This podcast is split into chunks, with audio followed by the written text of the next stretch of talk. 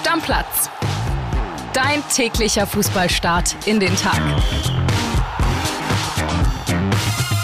Was war das bitte für ein Finale? Was für ein Drama? Was für ein Wahnsinn? Und man kann nur sagen, Chapeau, Hut ab, herzlichen Glückwunsch an ganz Argentinien, herzlichen Glückwunsch und eine große Verneigung vor der Erlösung für Lionel Messi. André, hallo und herzlich willkommen, Community, auch euch da draußen. Was haben wir da gestern erlebt, mein Lieber? Unglaublich. Also man muss dazu sagen, wir beide haben ja hier gestern mit einigen aus der Stammplatz-Community zusammengeguckt, denn wir haben das gestreamt, wie wir Fußball schauen, live auf Twitch. Und also, wir konnten ja am Ende einfach nicht mehr. Ich habe 79 Minuten lang gedacht, oder besser gesagt bis zur 79. Minute, hier brennt heute gar nichts an. Argentinien locker leicht, eigentlich ein fast langweiliges Finale. Und dann ging es ab. Ja, wir gehen gleich das Spiel, alle Situationen so Stück für Stück durch. 7 zu 5 am Ende geht dieses Drama pro Argentinien aus. Der alte Weltmeister ist entthront, nämlich Frankreich. Der neue Weltmeister ist da, Argentinien. Ich kann nur sagen, André, bevor wir jetzt über dieses ganze Spiel im Detail sprechen, das war eines der besten Fußballspiele, mal abgesehen von meiner Fanleidenschaft für Union, was ich jemals gesehen habe. Rein vom Fußballerischen her, rein von der Aufregung, rein von der Ekstase. Also das war ja wirklich Bibbern und Zittern und du hast ja gedacht, es geht gar nicht mehr noch intensiver, aber es wurde immer noch intensiver bis in diesen Gipfel rein, Elfmeterschießen. Also ich habe Gänsehaut, wenn ich drüber rede. Das war wirklich ein geniales, ein, ein wahnsinniges Fußballspiel. Ja, und das fing nach 23 Minuten gut an für die Argentinier. Da muss ich ganz ehrlich sagen, hätte ich niemals einen Elfmeter gegeben. Bastian niemals. Schweinsteiger hat in der ARD gesagt, es ist Elfmeter. Ich habe auch gesagt, es ist Elfmeter. Und ich sage dir auch ehrlich, um die Situation mal zu analysieren. Klar, Dembele da als Verteidiger äh, auf Außen zu haben, als Offensivmann, war jetzt äh, in der Situation natürlich nicht das Beste. Die Maria lässt den aussteigen, zieht dann rein in den Strafraum und macht es dann auch einfach schlau. Und es gibt diese Berührung. Und ich sage, es ist einfach so, der Schiri gibt ihn und es ist keine klare Fehlentscheidung, die der VAR overrulen muss. Also für mich ist das eine Fehlentscheidung, definitiv. Aber ähm, es ist keine klare Fehlentscheidung. Naja, Fehlentscheidung ist Fehlentscheidung. Und ich sag dir, der Di Maria tritt sich selber in die Hacken. Wenn es da eine Berührung geben sollte, dann ist die so minimal. Da braucht mir auch keiner kommen mit Geschwindigkeit. Aber André ist in der Bewegung. Nee, nee, nee, sorry. Davon fällt der nie, nie, nie, niemals. Und ich bin richtig froh, dass dieses Ding nicht 1-0 ausgegangen ist, weil dann hätten wir heute richtig Diskussion. Ja, und So. es auch nicht der einzige Elfmeter war, bei weitem nicht in diesem Spiel. So ist es. Es gab dann ja erstmal das 2-0. Ne? 36. Die Maria selber hat ja wirklich gut gemacht. Also Hat auch wirklich gut geklappt, ne? dass Ja. der in der Startelf stand. Das Ja. gab es in dem Turnier so auch jetzt nicht unbedingt immer. Also das war ein sehr guter Schachzug des argentinischen Nationaltrainers, äh, die Maria von Anfang an zu bringen. Genau, und dann gab es ja den ersten richtigen, wirklichen Aufreger in der 41. Nämlich Ja, ein Doppelwechsel bei Frankreich. Das war krank. Also Didi Deschamps knallhart, so wie er es auch mit äh, Benjamin Pavard gemacht hat, äh, der im Spiel gegen die Saudis zweimal über die Mittellinie gelaufen ist, was er nicht sollte. Ab da an saß er auf der Bank und er hat keinen Halt gemacht vor großen Namen, vor verdienten Spielern bei dieser WM, nämlich zum Beispiel Oliver Giroud, Top-Torschütze, der Rekordtorschütze der französischen Nationalmannschaft. Ja, den nimmt er dann einfach mal runter, einfach weil es nicht gepasst hat. Er hat die Leistung nicht gebracht und er hat Usman Dembele auch runtergenommen. Und dafür bringt er Tyram, Marcus von Borussia Mönchengladbach und Kolomoani von Eintracht Frankfurt. Und die waren ja dann in der zweiten Halbzeit sehr entscheidend. Obwohl ich auch da erstmal das Gefühl hatte, die Franzosen kommen hier heute nicht mehr rein. Also es sah lange so aus, als wenn die es nicht hinkriegen, den Anschluss zu schießen. Äh, die sahen 76, 77, 78 Minuten wie der sichere Sieger aus. Ich habe es dann ja auch mehrfach gesagt. Messi hat schon mehr als einen Fuß in der Tür Ja. Richtung Legendenstatus, den er ja am Ende dann auch bekommen hat. Und dann kommt Kilian Mbappé, die große Show. 80. Elfmeter. Unstrittig, meiner Meinung nach. Also Ja. das ist für mich ein klares Foul gewesen. 1 zu 2. An Hast du vor- Kolomoani. Ja, hast du vorher gecallt unten links, so ist es passiert. Dann, 81.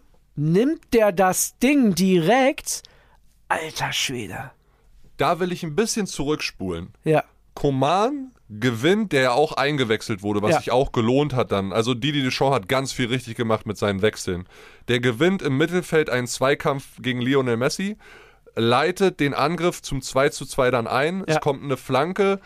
Mbappé mit dem Kopf zu Tyram, der mit dem Lupfer und dann nimmt Mbappé also das Ding direkt Volley. Halleluja, was ein 95 Sekunden Wahnsinn. Also so ein geiles Tor im WM-Finale.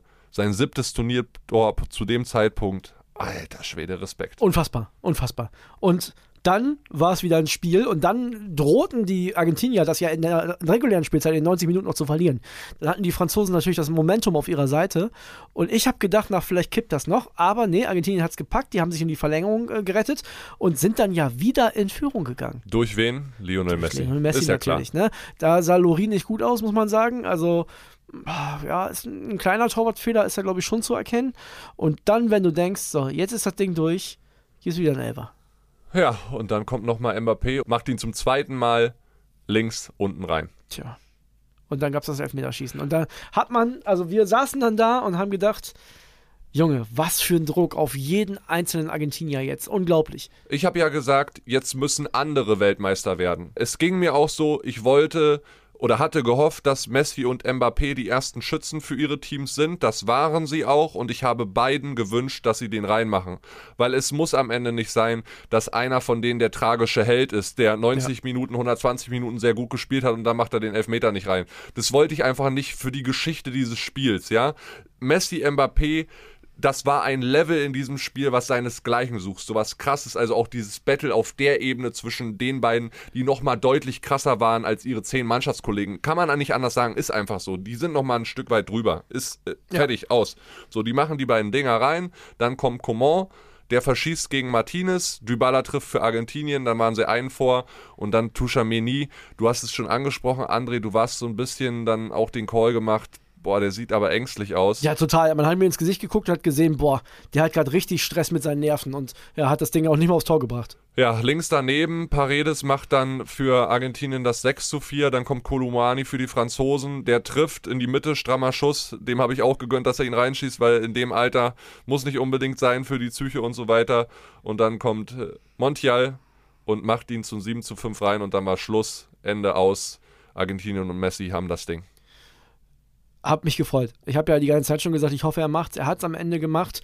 Dann hat mich unheimlich gestört, dass die Siegerehrung so lange auf sich warten lassen hat. Also da habe ich gedacht, was ist denn da los? Das hat ja, glaube ich, das war fast eine Stunde nach Spielende, bis die den Pokal gekriegt haben. Unfassbar. Ja, das war echt ewig. So, und dann wurden noch ein paar Spieler ausgezeichnet. Enzo Fernandes als junger Spieler des Turniers, kann man Verdient. machen, ja. Dann äh, Kylian Mbappé natürlich als bester Torschütze. Acht Tore bei dieser WM. Ne, eins mehr als Messi. Ja, Wahnsinn, ne? Und tatsächlich als bester Torhüter Martinez, der hat's auch auf jeden Fall verdient. Ja, einfach weil er der Elfmeterkiller war in diesem Turnier. Genau. Und natürlich Lionel Messi selber als Spieler des Turniers. Und da gab es so eine ganz schöne Szene, fand ich. Da ist er dann ja mit seinem Spieler des Turniers Pokal zum Weltmeisterpokal gegangen. Darf man ja eigentlich nicht, bevor man ihn überreicht bekommt. Und hat schon mal ein kleines Küsschen gegeben. Fand ich ganz nett. Ja, das war echt super süß. Also ganz ehrlich, dass mein Tipp über diesen Ausgang des WM-Finals mit allem, was passiert, so sehr aufgeht, hätte ich selber nicht gedacht. Wer die Folge vielleicht von gestern nicht äh, gehört hat, gerne mal nachhören. Ich hatte ja gesagt, nach 90 1 zu 1, nach 120 2 zu 2 war da jeweils ein Tor mehr und dann habe ich gesagt, Mbappé verschießt und Messi macht einen rein. So ist es nicht gekommen, aber Messi ist am Ende der, der ihn reingemacht hat und den Pott in seinen Händen hält und er ist jetzt einfach auf einer Stufe mit Pelé, mit Maradona. Er ist ein ganz großer. Er ist nicht der Unvollendete. Er hat die Copa America gewonnen. Er hat jetzt die WM gewonnen. Also vor diesem Lionel Messi. Und das ist auch einfach nochmal in dieser ganzen GOAT-Diskussion um ihn und Ronaldo, muss man einfach sagen, das i-Tüpfelchen auf der Karriere, die ihn zum Greatest of All Time zumindest schon mal in der Generation jetzt macht, wenn nicht sogar ever. Er ist auf einer Stufe mit Michael Jordan, mit Tiger Woods, mit Roger Federer. Das ist äh, krank. Es ist krank. Es gab noch eine Sache, die vielleicht den einen oder anderen bei der Siegerehrung so ein bisschen irritiert hat, denn dann ging es ja darum, den WM-Pokal in die Höhe zu strecken. Messi hat ihn dann bekommen, ist ja dann immer der Letzte, der Kapitän, der dann zur Mannschaft läuft mit dem Pokal. Und dann wurde ihm ein Gewand umgehangen.